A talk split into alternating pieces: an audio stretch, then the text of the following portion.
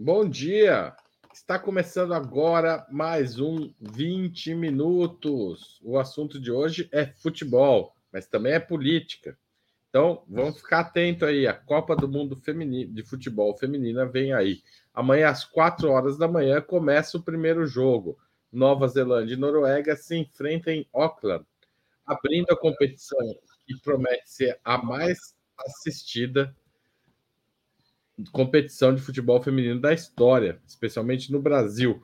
Para falar sobre a seleção brasileira, jogadores, inserção das mulheres no esporte e outros temas relacionados ao futebol e à questão política do futebol, Opera Mundi recebe hoje a escritora, roteirista e jornalista Milly Lacombe. Lacombe é uma das mais ativas comentaristas de futebol brasileira, tanto masculino quanto feminino, e em sua carreira passou por diversos veículos, como Folha, Sport TV e Record.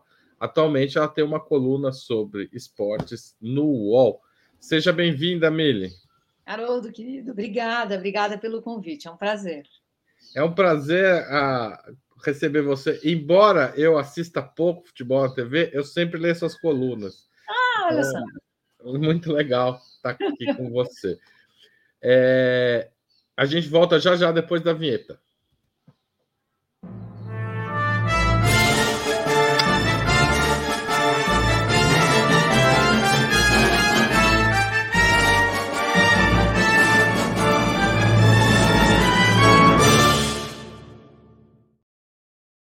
Antes de começar, queria convidar vocês a participarem dessa conversa. Quem quiser mandar questões, mande aí. Especialmente por superchat, porque a gente ajuda a financiar o nosso jornalismo. Milly, eu falei que essa tende a ser a primeira, a competição de futebol feminino mais assistida da história, e não sei se eu estou certo, Isso vai acontecer, na sua opinião, especialmente no Brasil? Acho que sim, Haroldo, você está certo. Eu acho que é a mais esperada, Aqui a expectativa foi construída de uma maneira correta, né? Então, sim, eu imaginaria que essa vai ser a mais assistida. Eu espero que a seleção brasileira vá longe, né? Porque daí essa audiência continua. Quando a seleção sair, se a seleção sair antes da final, aí a audiência vai cair um pouquinho. Mas elas têm chances.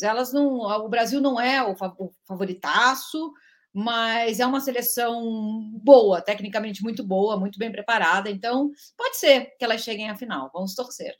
Vamos lá. O presidente Lula determinou o ponto facultativo em dias de jogos do Brasil, né? Como Sim. já aconteceu outras vezes com o futebol masculino. Sim. Você escreveu sobre isso e disse que foi uma decisão correta. Por quê? Acho que foi uma iniciativa da ministra Ana Moser, né? E aí o Lula foi nessa, embarcou na dela e determinou ponto facultativo. É muito importante isso, Haroldo, pelo seguinte: a gente não nasceu amando o futebol masculino, né? No caso, porque era o que a gente tinha até outro dia, era só o masculino. Alguém pegou a gente pela mão e levou a gente a um estádio. Alguém explicou o jogo para a gente. Alguém explicou a técnica, tática, estratégia. A gente viu alguém que a gente amava chorando, vibrando por causa do futebol. É uma construção, né? Como tudo na vida é uma construção. O futebol feminino nunca teve essa chance, muito pelo contrário. Ele foi proibido por lei, né? Getúlio Vargas, na época, proibiu. Ele ficou 40 anos proibido. E mesmo quando ele foi legal, ele nunca foi legítimo, porque era sempre mulher é sapatão, é preconceito para cá, preconceito para lá, sempre um monte de estigma em volta do futebol feminino, patrocínio nunca entrou, de fato, televisão nunca quis. Então, assim, essa construção nunca houve. O futebol feminino é resistência. Até hoje é resistência. Então, tudo que está sendo conquistado é luta. Nada foi dado. A CBF não acordou um dia, abriu a janela, falou, olha que sol lindo, vou investir no futebol feminino. Não foi assim, né? Não é por decreto, é uma luta. Então, as mulheres conquistaram isso. E é muito bacana que esteja acontecendo. Mas a luta, o caminho é longo. Você chegou a ser boleira na infância? Porque na sua época era proibido, né? Haroldo, olha, eu cometi várias ilegalidades, porque eu joguei muita bola. Eu lembro que eu estava sendo alfabetizada. Então, eu deveria ser o quê? Pré-primário. Quando eu fui tirada no recreio, eu jogava com os meninos, porque não havia muitas meninas, não havia nenhuma, na verdade. E as professoras um dia chegaram lá e me tiraram, e falaram, olha, o que você está fazendo não pode, você vai ter que brincar de boneca. E foi um dia muito triste, porque eu entrei numa sala escura, elas estavam comemorando aniversário, aparentemente, de alguma boneca. Aquilo, para mim, foi muito violento. Fiquei num canto chorando. Cheguei em casa, minha mãe me viu triste, e a minha mãe nunca gostou que eu jogasse bola. Detestava. Então, eu não quis falar para ela que eu tinha sido arrancada do jogo, porque eu achei que ela ia concordar com o que fizeram as professoras. E quando eu falei, finalmente falei, eu falei, olha, me tiraram do jogo, eu não posso mais jogar futebol. A expressão no rosto da minha mãe era uma coisa indecifrável, eu nunca tinha visto aquilo. E ela não falou nada. Só que no dia seguinte ela foi me levar, em vez de me deixar na porta, ela entrou, foi comigo até a sala da diretoria e falou, a minha filha vai jogar bola todos os dias que ela quiser jogar bola. Porque se vocês não fizerem isso, eu vou tirar ela daqui. Então foi a primeira vez que eu entendi como o amor pode ser transgressor. A minha mãe estava indo contra os desejos dela, porque ela não queria uma filha jogando bola, andando de quichute, short, sem camisa, até quando eu pude andar sem camisa. Ela não queria aquilo, mas ela queria menos ainda eu triste ou aquela violência, né? E, então, foi uma lição muito importante para mim. Mas, respondendo a sua pergunta, sim, eu cometi várias ilegalidades. É impressionante. Eu vou jogar futebol, quando eu nasço ainda é proibido, mas quando eu vou jogar já é permitido, mas mesmo assim a gente estranhava quando tinha mulheres jogando, mas eu lembro de sempre ter mulheres jogando na minha infância, né? Sempre tinha uma goleira, uma jogadora e tal, quer dizer, não era em todas as partidas, mas eu tinha colegas que jogavam futebol. Se para o futebol masculino a gente aprendia a gostar, para o feminino é o contrário, né? A gente aprendia a não gostar. Sim, exatamente. Exatamente, era tudo do avesso, né? Então, por exemplo, várias vezes eu tentei jogar e os meninos não deixaram. Não, aqui menina não joga. Ou deixavam meio a contragosto e eu precisava me provar. Eu precisava provar que eu jogava bem, para que eu ficasse ali. Aí eu comecei a encontrar grupos de mulheres e fui jogando fui aumentando, mas isso eu já era mais velha. Eu tentei jogar profissional, sabe? Aí minha mãe se desesperou. Aí ela realmente falou, não, aí cruzamos uma fronteira, profissional não, vai fazer outra coisa da vida. Mas o meu sonho era jogar profissionalmente. E quando a Sissi... A gente teve uma geração antes dessa, que está aí agora, que foi uma geração absolutamente espetacular, né? A Sissi foi uma jogadora, foi a Marta antes da Marta. Pouca gente ouviu falar, porque é isso, ainda estava na clausura, né? Mas agora não, agora estão saindo para a luz. E aquele, eu não sei se você chegou a ver, Haroldo, a campanha da seleção francesa feminina para a Copa do Mundo. Não vi, desculpa. Haroldo, é um negócio absurdamente... É um deepfake do bem. Eles pegaram cenas das mulheres francesas jogando, só que eles mudaram a imagem para mostrar homens jogando. E quando você vê homens jogando, são cenas, então, dribles, chutes, defesas, com um narrador gritando. Parece que você está vendo a seleção francesa masculina, que é uma das melhores do mundo. Arrepia. Só que no meio do vídeo, você vai vendo a imagem mudar para a imagem real, que são mulheres jogando. Não eram homens jogando. E aquilo é chocante. Porque você fala, elas jogam assim? Elas fazem isso? Não é possível. Não é possível. Mesmo para você que acompanha futebol feminino, foi chocante? Sim, foi chocante. Foi chocante porque eu não sabia que a imagem verdadeira eram mulheres. E quando eu vi que eram mulheres, aquilo me destruiu. Num sentido positivo. Quase vergonhoso de eu falar, meu Deus, são mulheres fazendo isso. Sabe? É porque a gente não vê. Então, e o futebol feminino evoluiu muito nos últimos anos. Porque muitas vezes comparam o feminino ao masculino. Falar, é chato, é lento. Mas essa comparação ela não é justa. Porque o futebol masculino existe há 120 anos. O futebol feminino começou historicamente ontem. Então, se a gente quer comparar, compara com o futebol masculino de 1930. E aí, se você fizer essa comparação, o feminino voa. Acho que voa mesmo, né? Não tem como. E também tem uma coisa do volume, né? Esporte é quantidade de pessoas praticando. Vão aparecer jogadoras melhores se muitas meninas estiverem jogando futebol. Se a maior parte delas for deslocada para o quarto das bonecas, elas Sim. não vão. A gente não vai ver as melhores jogando, né? Exatamente. Quantas já deixaram de jogar, né? Da minha geração... Muitas. Deve ter havido outras Martas, sabe? Que a gente foi perdendo pelo caminho. Assim como no masculino, a gente perde muito, muito potencial jogador por causa da miséria. Não consegue treinar, não consegue chegar. Então tem isso também. Mas o feminino, isso é escalonado, né? As mulheres nem sabem que elas podem. É por isso que agora, com a seleção feminina indo dessa maneira tão esperada, anunciada para a Copa, vai ter muita menina de 4, 5 anos que vai olhar e falar assim, eu posso? É uma opção para mim. Eu posso sair na rua com uma bola embaixo do braço e jogar. É, isso aí realmente é uma mudança estrutural na nossa forma de pensar o esporte. Milly, quais são os países favoritos nessa Copa do Mundo e onde o futebol feminino mais se desenvolveu nos últimos anos?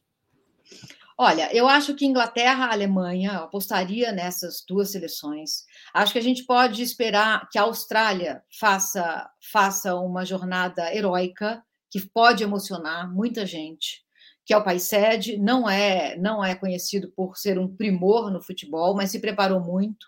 Tem uma história linda, elas são conhecidas como as Matildas. Tem um documentário, aliás, muito legal, agora acho que é na Disney+, sobre esse time feminino da Austrália.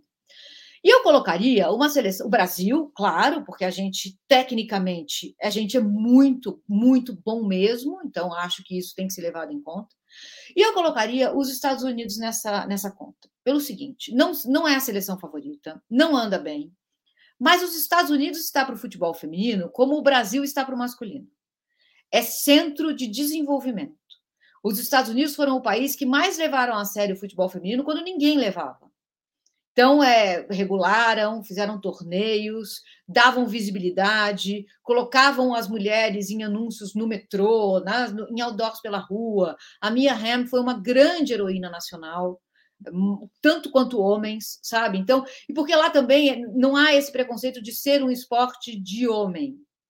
Lá, na verdade, até é construído mais pelo feminino do que pelo masculino, né? O soccer é mais praticado por mulheres que por homens. Perfeito, perfeito. E também não tem essa coisa quando o homem joga, isso é coisa de mulherzinha. Não tem isso, não tem a misoginia reversa, sabe? Não...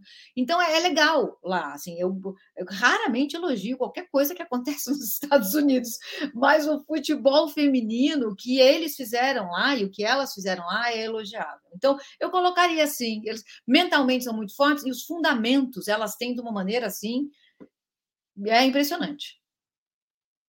Você mencionou a qualidade técnica como um atributo da seleção feminina brasileira.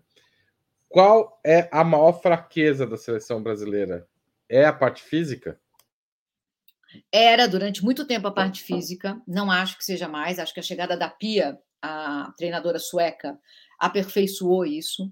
A parte mental também era, porque quando você cresce achando que você não pode, você internaliza o opressor, né? Então você entra em campo achando que você não vai conseguir.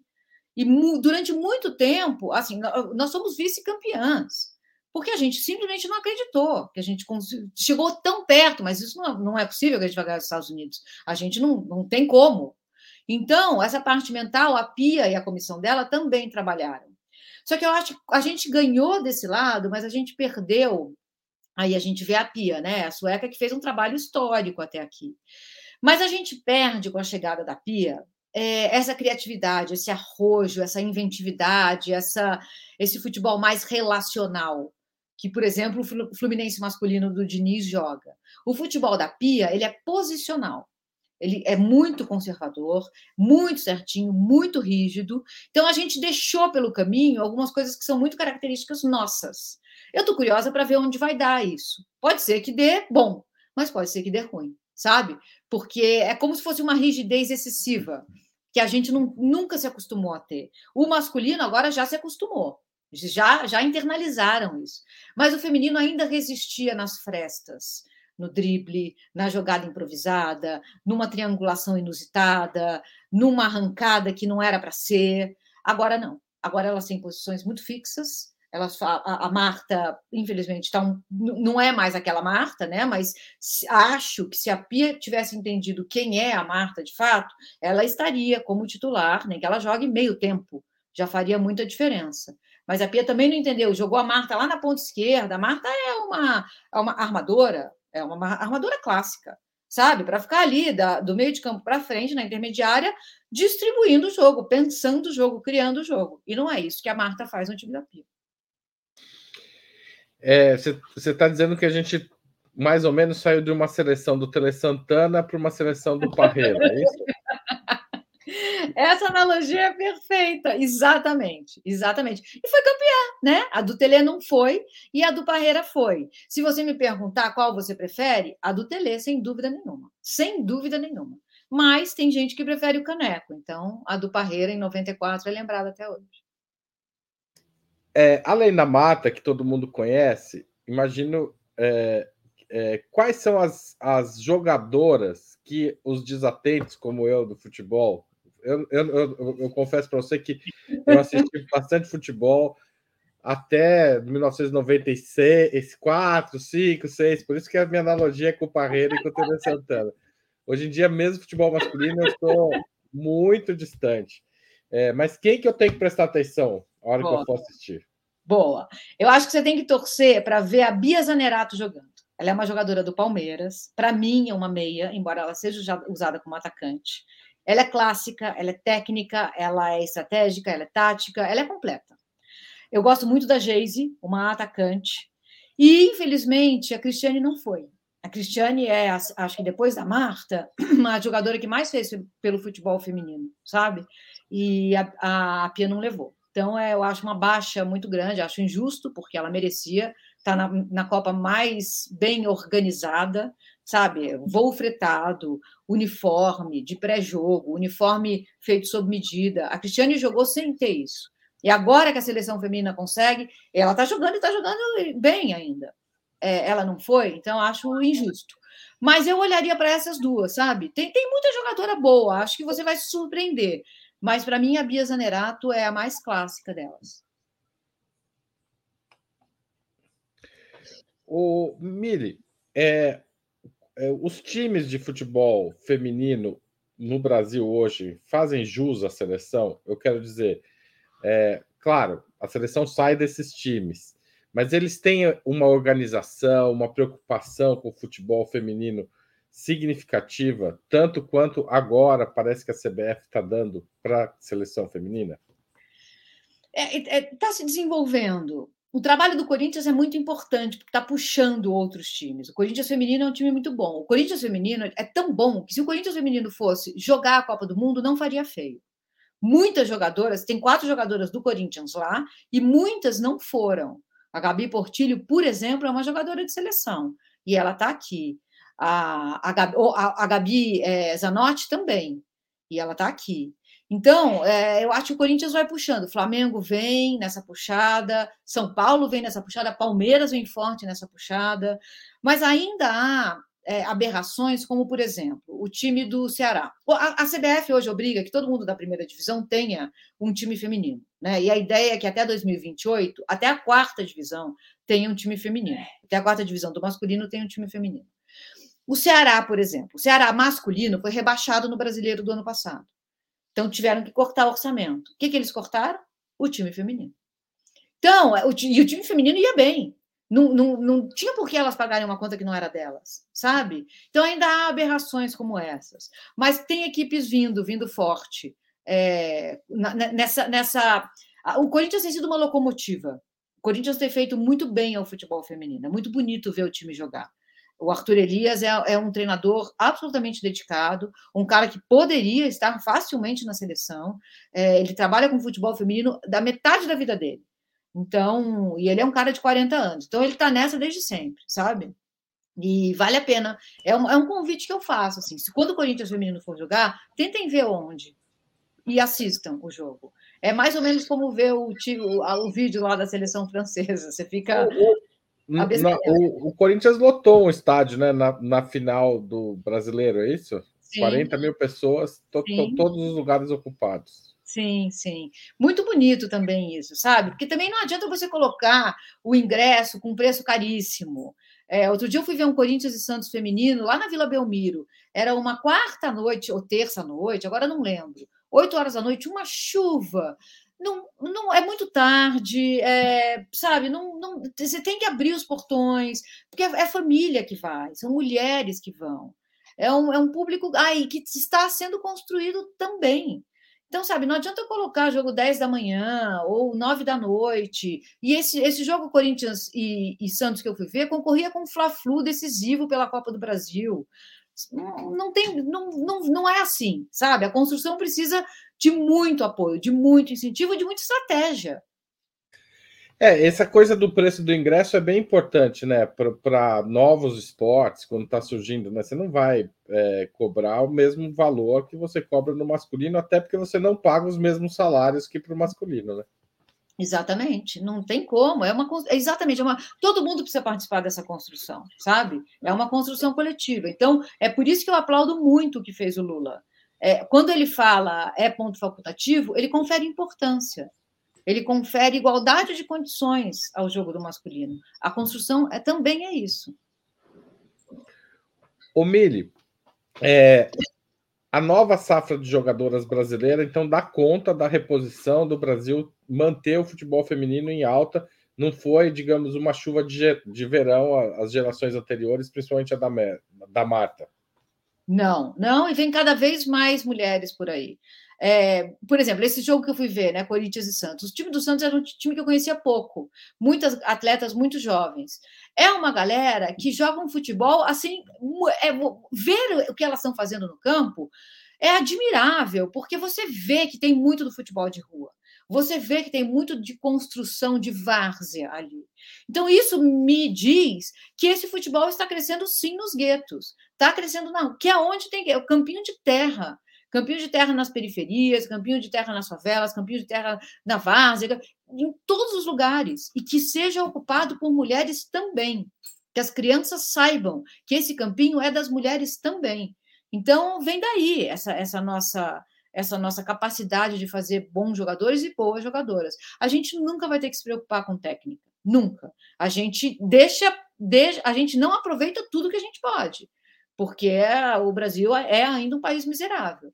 Mas um dia, talvez, quem sabe, a gente aproveite. Milly, o futebol masculino brasileiro tem sofrido nos últimos anos, não só por perder, né? Enfim, não ter conquistado nenhuma Copa mais recentemente, né? Mas também por conta de um certo comportamento geral dos jogadores do masculino que, digamos, tiram muito da vontade da gente de acompanhar o futebol, né? Embora alguma separação entre o que acontece em campo e fora sempre a gente vai precisar fazer, mas o que tem acontecido fora com nomes como Robinho, como Daniel Alves, enfim, a lista poderia seguir, porque não envolve só a questão sexual, acho que envolve também a ostentação, né, um certo alinhamento da realidade mesmo. Tem colocado o futebol numa posição menos agradável, assim, né? Tipo, não parece ser aquele espaço de sociabilidade brasileira que se falava antigamente. O futebol feminino pode ocupar esse espaço, na sua opinião? Eu acho que sim. Ele, assim, na medida em que ele cresce, ele vai sendo capturado pelo capital, né? Pelo capitalismo, pelos interesses de mercado. Então, é preciso ter muito cuidado agora, porque é a fase que ele está crescendo. O futebol masculino já foi capturado, né? A gente já fala assim, a gente fala em SAFs, quer dizer, transformar os clubes em empresa, como se fosse a coisa mais normal do mundo. Um clube não nasceu para dar lucro, nem tudo nasceu para dar lucro, hospital não nasceu para dar lucro, hospital não existe para dar lucro, igreja não deveria existir para dar lucro, escola não deveria existir para dar lucro. A gente aceita com muita facilidade esse estado totalitário de coisas, que tudo vire empresa e tudo precisa, é técnico, é gestão, Não, nem tudo precisa ser assim, né? Muitas coisas são ferramentas sociais, de inclusão social, de formação de identidade, de formação cultural, de circulação de afetos. E o futebol está nesse, ou deveria estar nesse ambiente, mas ele está sendo perdido, né? Ainda há uma resistência, ainda existem clubes que fazem coisas diferentes, por isso que eu falo tanto do Fluminense hoje em dia, porque o Fernando Diniz está tentando, em campo, ser resistência, ser mais Brasil das frestas, ser mais futebol técnico, relacional, drible, criatividade, do que esse futebol tão conservador, tão posicional, né? O Pier Paolo Pasolini, o cineasta italiano, ele tem um texto lindo que fala mais ou menos assim: o futebol europeu é prosa, o futebol brasileiro é poesia. A gente agora está virando prosa. Só que eles escrevem a prosa muito melhor do que a gente, porque eles fazem isso desde sempre. A prosa é o lance deles. A gente não, a gente é poesia. O drible nasceu nos espaços em que a capoeira foi proibida, por lei. Então, o drible nasceu ali. O drible já é uma resistência brasileira a esse estado de coisas. E a gente vai perdendo. E aí você entra, se você for mergulhar mais fundo nesse oceano, aí você tem todo tipo de preconceito. Machismo, misoginia, violência sexual, violência de gênero. Aí a coisa vira um horror, né? Por isso que tem muita gente de esquerda que fala, não, o futebol deixa para lá, não me interessa, é uma coisa horrorosa o futebol. Ao mesmo tempo, ele ainda é arena em disputa, porque ele também pode ser transgressor. Ele também pode circular afetos, como poucas coisas conseguem hoje no Brasil. Meu cachorro está fazendo um escarcéu aqui. Se tudo cair, eu volto rapidinho, tá? Ele está desesperado. Ah, dá para ver um pouquinho dele. Bob, um minuto. Então, eu acho que a gente não luta para ganhar. A gente luta porque a luta é a coisa certa a se fazer. Porque a gente não sabe não lutar. Então, a gente está aqui sendo resistência. O jogo parece perdido, mas como no futebol, às vezes ele não está. Às vezes a gente consegue virar. Então é por isso que a gente está aqui. Mas se a gente fizer uma análise mais superficial, o futebol já está capturado, inclusive o feminino. E quais são os caminhos para descapturar, para liberar? É essa briga pelo ingresso barato, é a briga pelas mulheres em campo, a briga, enfim, contra o racismo, né? Tudo isso. Mas eu acho que com um método, porque assim, quando a gente fala, os jogadores, você falou, né? Ostentação, eles ostentam. Falta uma consciência de classe. Porque, por exemplo, a gente fala que futebol é ferramenta de inclusão social, mas para cada Vini Júnior, tem 200 mil que não conseguiram. Mais da metade dos jogadores profissionais brasileiros ganha um salário mínimo. O futebol, a indústria, é miserável. O que a gente vê é 10 destacados, assim, sabe?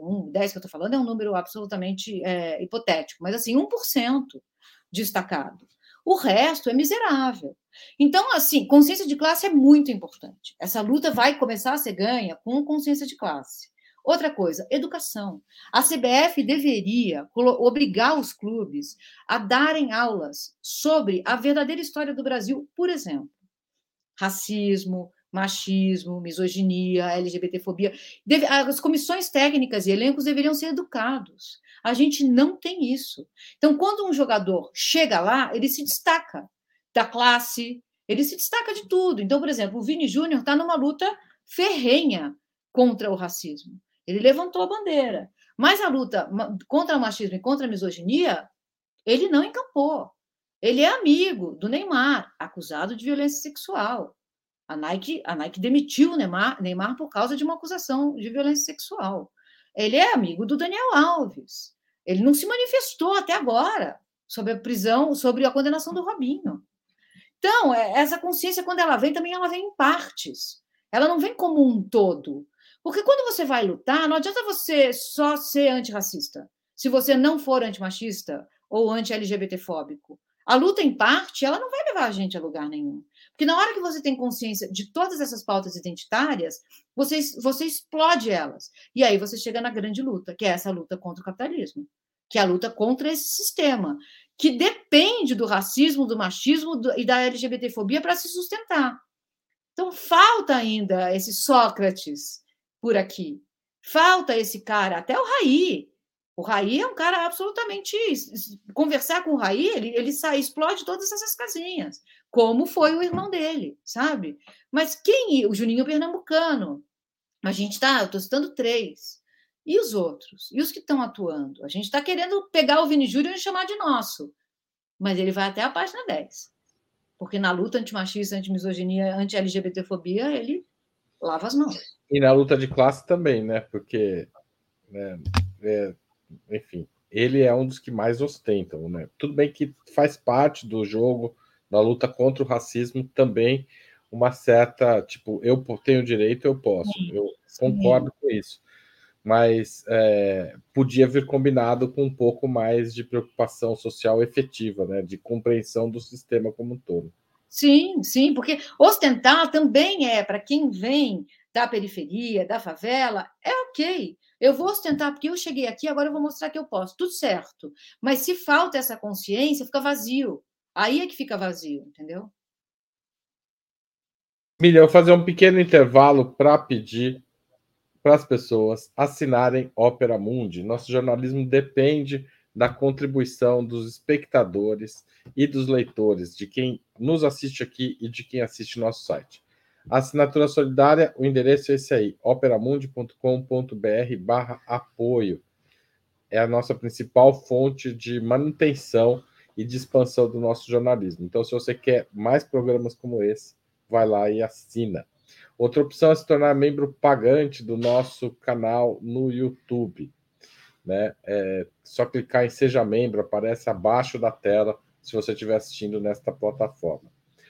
Superchat, super sticker. Mandem perguntas e, se possível, mandem com superchat para a gente. Toda contribuição é bem-vinda. Se você estiver assistindo um programa gravado, mande um valeu demais. Pode ser esse ou qualquer outro programa de Opera Mundi. Tem um coraçãozinho embaixo da tela também. E, finalmente, mande um pix sempre que você pensar na gente. Tá certo? Não precisa nem estar assistindo Opera Mundi. É só lembrar e mandar. A gente promete fazer bom uso. Nossa luta é contra as fake news, é contra o jornalismo comprometido. Então, nós precisamos de vocês, porque a gente realmente não pode contar com as grandes empresas que financiam outros jornalismos. Tá certo? Milly, você escreveu recentemente como o VAR piora o futebol. Queria trazer essa questão aqui para a nossa conversa. Explica aí a sua tese e vamos dar vamos entrar um pouquinho nesse assunto. Então, o VAR, assim, ele não vai embora, né? Ele é uma realidade, ele vai ficar. Temos que trabalhar com isso. Mas o VAR, no limite, ele é a vitória dos idiotas da objetividade, como diria Nelson Rodrigues. Porque o que ele é? Ele é o que faz o futebol americano, né, que é jogado com a mão, são 4 tempos, que toda vez para o jogo, o juiz explica o que ele está marcando. O VAR vem daí. Na Copa do Mundo Feminina, os juízes já vão explicar o que eles estão marcando em lances polêmicos. Então, você vai dando um caráter objetivo a um jogo que é por intuição. O futebol não nasce e não vive na arena da objetividade. O futebol é um esporte subjetivo. Ele fala sobre relações. Ele não é territorial, como é o futebol americano. Você não quer necessariamente conquistar um território. Você quer se relacionar. Isso é legal, porque tem gente que faz muita analogia entre o futebol americano e a conquista do Oeste, né? Como a lógica do futebol americano é a mesma da conquista do território americano, que é um raro país que atravessa os Estados Unidos, o Canadá e, digamos, dos grandes, o México, né? Que tem território nos 2 continentes em grande quantidade, né? E os Estados Unidos é construída essa ocupação da costa leste para a costa oeste, e esse embate territorial de alguma forma se expressaria no jogo futebol americano. Desculpa. Não, é perfeita a observação, porque o futebol não é isso. Quem já jogou futebol, você joga, você sabe, o futebol é um jogo de relações. É como você se relaciona com quem está ao seu lado, com quem está atrás de você e com quem está na sua frente. É como você vai tocar essa bola, é como você vai se movimentar sem a bola. Às vezes, você faz uma tabela, uma triangulação, que eles têm o efeito de um gozo. É quase libidinal. É nesse lugar que a gente vai quando a gente joga bola. É um esporte de relações. Então, o VAR elimina completamente isso. Um Fla-Flu nesse fim de semana foi completamente destruído pelo VAR. O Fluminense fez um gol que foi anulado, porque viram uma falta lá na origem. Depois o Flamengo fez um gol que foi anulado, porque viram uma falta lá na origem. O VAR vai procurar pelo em ovo. Ninguém mais vai gritar gol como a gente gritava antes. O futebol vai sempre ser levemente injusto. Às vezes muito, às vezes pouco. A chegada do VAR criou a ilusão de que isso acabaria. O futebol não teria mais injustiça. E a gente viu que não é assim. Porque o VAR não é Deus olhando para o futebol. O VAR são homens e mulheres analisando uma jogada sob todos os ângulos, todas as velocidades, para, volta, linha para cá, linha para lá, deixa eu ver, o pé dele estava um pouco à frente. Ah, olha só, é impedido. O futebol não comporta isso. Isso mata o futebol.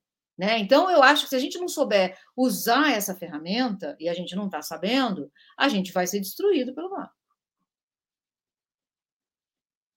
Você sabe que você falou sobre essas relações? Tinha uma época, eu trabalhei no UOL um tempo, de 2004 a 2010. E tinha um momento que tinha que contratar um editor assistente. Eu era editor da homepage.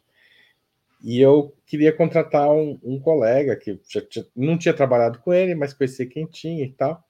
E daí a minha chefe, à época, perguntou, mas você já trabalhou com ele? Você acha que dá? Eu falei assim, eu não trabalhei, mas eu já joguei futebol com ele. E eu tenho certeza que ele vai se entrosar aqui com a gente. E eu contratei e ele está no UOL até hoje. Oh, olha só! Ele ficou mais que eu. Mas se você conhece a pessoa jogando bola com ela, é isso aí, você tem toda a razão. No futebol masculino brasileiro, você percebe um rearranjo? Essa questão das empresas que você colocou está criando enfim, está criando um novo arranjo. Isso daí vai ser legal ou você está vendo mais problemas do que soluções nisso aí? O caso do Cruzeiro, por exemplo, se a gente for pegar que o Ronaldo entrou pesado transformando numa empresa. O que ele diz sobre o que está acontecendo? Então, eu acho que as SAFs são uma resposta catastrófica para um problema real.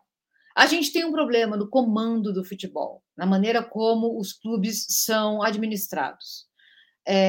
Mas a solução não é você concentrar poder. As SAF concentram poder. Então, a gente tem hoje, sei lá, conselheiros e diretores, sempre o mesmo sujeito político, normalmente homens, normalmente brancos, né? Normalmente com muito poder, concentrando aquele poder nesse grupo, que mandam no futebol, que decidem o que vai ser aquele time, quem vai ser contratado, quem vai ser vendido, como vai jogar, quais as prioridades do ano.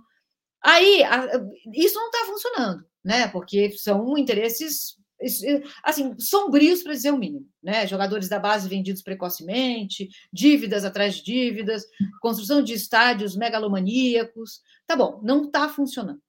Aí, decidem, se não está funcionando, vamos concentrar poder. Agora, um só vai decidir. Não sei se você ouviu o Ronaldo, ele foi no Mano a Mano. E ele, o Ronaldo, que comprou o Cruzeiro. E ele falou uma frase que, assim, até é coerente. Mas se você tirar do futebol, justifica qualquer ditadura. Porque ele disse assim, eram 400 pessoas mandando no Cruzeiro. As coisas não eram ágeis, às vezes, demorava muito para ter uma solução, para tomar uma decisão. Agora sou eu. Você entende? Assim, mas não faz parte da democracia a gente tentar justamente fazer com que muitas pessoas cheguem a um acordo? Não é essa a arte da política? Então, a gente deveria estar pensando em dissolver o poder, em pulverizar o poder, mas não para esse mesmo sujeito político. Um clube deveria ser comandado pelas pessoas que fazem, que torcem.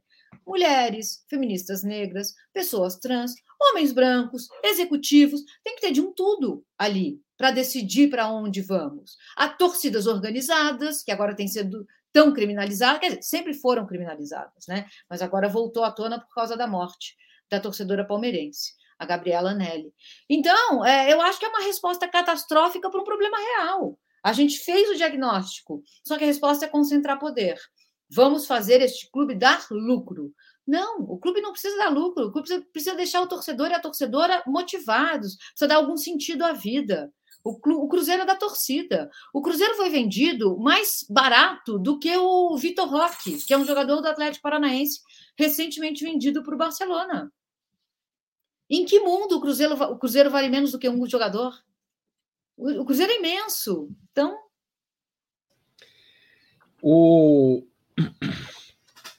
Qual seria a alternativa? Você acha que o governo, como o governo argentino fez, no governo da Cristina Kirchner, tirando o poder transformando o futebol num tema, a transmissão do futebol, tornando-se pública, isso favoreceu o futebol argentino? Eu acho que sim, eu acho que essas medidas todas ajudam, assim, porque, por exemplo, a Globo tem o direito de transmissão do Brasileirão Feminino, né? E ela não transmite todos os jogos, então os jogos que ela não transmite não são transmitidos. Acho que sim, no caso... Nem por exemplo, pela internet. Não. Às vezes você não consegue ver o Corinthians jogar. Então, sim, isso facilita. Acho que o futebol é bem nacional, deveria sim ter sempre uma TV pública transmitindo. Acho que a gente pulverizar, pensar no modo da torcida participar dessa gestão, da torcida participar das decisões. Quanto vai ser investido, na base, quem vai ser vendido. Pode haver conselhos. Eu não sei, eu acho que muitas cabeças tentariam uma solução para esse lado, mas a solução não foi para esse lado. A solução é vamos dar para um CEO, uma pessoa técnica, uma pessoa que vá saber como dar lucro. Como se dar lucro fosse a grande sacada. Ah, olha só a dívida que a gente tem. Sim, realmente é uma dívida estratosférica. Isso tem que ser resolvido. Mas há maneiras de resolver isso, né? Que não seja concentrar o poder na mão de um. Que tem muitos clubes, né? Por exemplo, o John Texas do Botafogo tem vários clubes pelo mundo. É uma loucura. O clube vai perdendo a identidade, sabe? O Botafogo é o único no mundo. Vira uma franquia. Como é nos Estados Unidos. Nos Estados Unidos tem times de futebol americano que nasceram, por exemplo, em Los Angeles e hoje jogam lá na costa leste ou no meio dos Estados Unidos. Eu conheci pessoas que torciam para esse time que hoje estão meio órfãs. O time foi embora. Mudou a sede do time. Então, sabe, franquia... Ficou sem torcida, né? Porque... Vira um... Você vai ver o jogo como você vai no McDonald's comprar. Exatamente. Você aplaude a jogada. Sabe, é o máximo que você faz. Aplaude uma jogada. Vibra assim, numa virada espetacular. Aí vibra um pouco, mas já tem que chamar o comercial. Aí já tem, sabe, entra lá todos os patrocinadores. É tudo estranho. E a gente está indo por esse caminho. Voltando um pouco ao futebol feminino, mas não, eu queria falar das comentaristas mulheres, né? Porque essa também foi uma grande novidade das últimas décadas. Narradoras e comentaristas. E nesse sentido você é uma pioneira, né? Você foi uma das primeiras mulheres a comentar futebol. Como é que está esse jogo, digamos, do outro lado do balcão, do lado dos jornalistas? Então, ainda é uma luta, sabe? Você ainda vê programas cheios de homens... você ainda vê narrações sem nenhuma mulher, as mulheres começaram na reportagem de campo, aí foram, né, para ser comentaristas e agora elas estão narrando, né?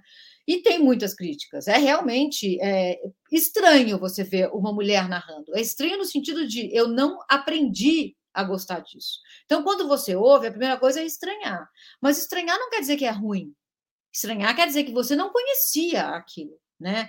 Outro dia eu estava no Rio e passei por um bar e estava o Flamengo jogando com o Grêmio e a Renata Silveira estava narrando e o bar estava lotado de homens assistindo aquele jogo, absolutamente normal, eles estavam comentando o jogo, sabe? Era uma voz de mulher que já tinha sido absorvida ali, mas as redes sociais que agravam tudo e fazem com que o hater se manifeste livremente, elas ainda são muito reativas. Há mulheres narrando, há mulheres comentando. Então, é um processo, Haroldo. Eu acho que a gente vai... Estamos no começo desse processo. Haverá um dia em que você vai ver também mais pessoas negras comentando o jogo, narrando o jogo, sabe? Aí a gente está vendo a formiga, enorme, imensa formiga, do lado da Renata comentarista e da Renata narradora. Então é isso, tem a Ana Thaís, que faz um trabalho absolutamente pioneiro na Globo também, né? E a gente não vai concordar com tudo o que elas dizem. A gente não vai concordar com todas as narrações. Ok, Não é porque uma mulher... Até porque se eu tivesse que concordar com os narradores e comentaristas homens, eu não assistia, talvez seja por isso que eu não assista. Pois é. Isso também não quer dizer que a gente não vai errar. A gente erra, como qualquer pessoa. O problema é que quando uma mulher erra, ela erra pelo gênero. Então, qualquer erro que uma mulher comete, olha lá, mulher não sabe fazer. Homem não, ele erra sozinho. E a gente está vendo todos os dias o homem errando sozinho. Mas uma mulher, ela vai errar sempre pelo gênero inteiro. Uhum. O Milly, a gente tem mais algum tempinho, mas eu queria insistir um pouco nisso, assim, o público está mudando, como é que as pessoas que leem a sua coluna reagem no UOL, né? Porque, enfim, tem uma exposição praticamente diária sua lá na primeira página do UOL, e imagino que isso apareça na correspondência que você recebe, nos comentários mesmo dos assinantes, que no UOL é fechado e tal. Como é que é essa sua relação com o público, majoritariamente ainda masculino, que gosta de futebol? Então, ainda tem muita violência, né? Voltando, assim, tem ameaça de morte, tem coisas muito graves acontecendo. Eu especialmente, não leio os comentários. Às vezes, porque, assim, quando a pessoa vai comentar, normalmente é para xingar. Né, nesses meios, né? Ninguém, é raro que abra ali para fazer um elogio, embora haja também. Então, eu sei que eu estou deixando de ver alguns elogios, mas o grande volume é de gente para xingar, é gente para ameaçar, é gente para ofender, humilhar. É isso que eles tentam fazer. Ainda é muito assim. Porque é uma reação, eu não quero falar normal, eu não quero naturalizar isso, mas é uma reação até certo ponto compreensível. O mundo está mudando. E existe um sujeito político que está esperneando muito em relação a essa mudança, porque a única coisa que ele entende no mundo é o papel dele nesse mundo. Então, ele esperneia. O que ele vai fazer? Quem ele vai ser nesse mundo que está mudando?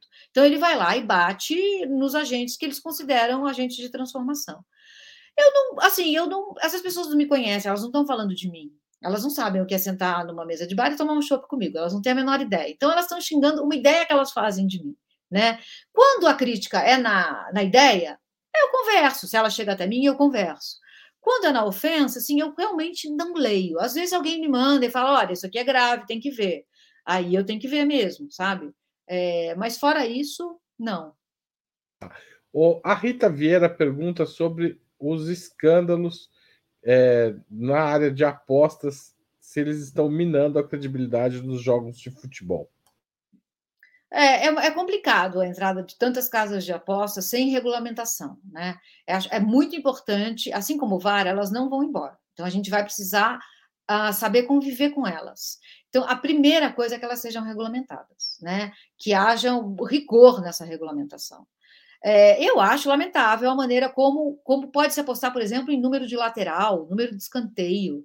Eu acho que você fragmentar o jogo assim dá muita margem a suspeitas, né? Acho que apostar em resultado, apostar em coisas que você não consegue manipular, eu acho mais coerente. Então, eu regularia, inclusive, que tipo de aposta é possível ser feita, mas não acho que isso que vão por aí, não. A Bel perguntou se tem sido... Aqui eu não perdi o contexto da pergunta, não vou conseguir fazer. Ela perguntou, a Vera tem feito progressos nesse sentido? Você entende de onde vem essa pergunta, não? Não. Ah, então vamos pular. Desculpa, Bel, se você quiser refazer, ainda dá tempo. Gente, a gente está chegando perto do fim da conversa. E a gente sempre pede aos nossos entrevistados e entrevistadas que sugiram um filme e um livro que leram e assistiram recentemente que possa interessar o nosso público. Então, Milly, qual é a sua recomendação para os nossos espectadores? Então, vamos lá. Vou começar com um livro. A Máquina do Caos, de um repórter do New York Times que se chama Mark Fisher, que estudou as engrenagens das redes sociais. Vai muito além de a gente achar que elas incentivam um certo caos e uma certa máquina de ódio. Não é só isso. Elas mudam o nosso comportamento. Elas criam o ódio na gente. E isso ele fala com base em pesquisas. elas criam desejos pedófilos em alguns.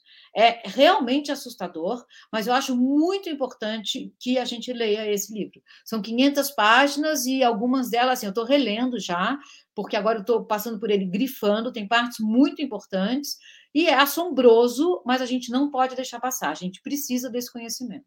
Então, recomendo fortemente.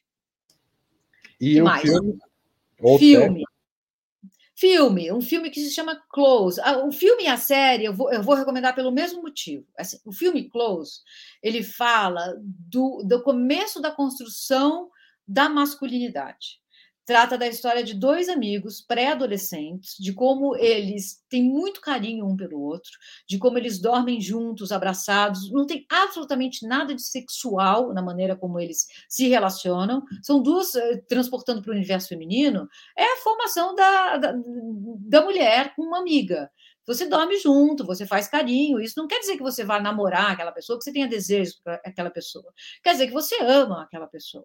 E esses meninos começam a se ver assim, até que, quando eles vão para a escola, para uma outra escola, essa masculinidade é colocada em prova e eles passam a ter muitos problemas. É muito triste, mas é muito bonito também, porque mostra como a construção da masculinidade faz os homens perderem muita coisa ao longo do caminho. E a série?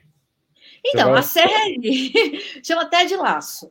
É uma série que eu adoro e é uma ideia de uma outra masculinidade possível. É um treinador de futebol americano que é contratado por um time da Premier League, que tem uma presidente no comando, e ela contrata ele sabendo que ele não sabe nada de futebol, porque ela quer destruir o time dela mesma, porque ela herdou esse time do marido. O time é a grande paixão do marido dela. E eles se separaram, um divórcio que envolveu traição. Então, para se vingar, ela quer destruir o time. E ela contrata o Ted Lasso.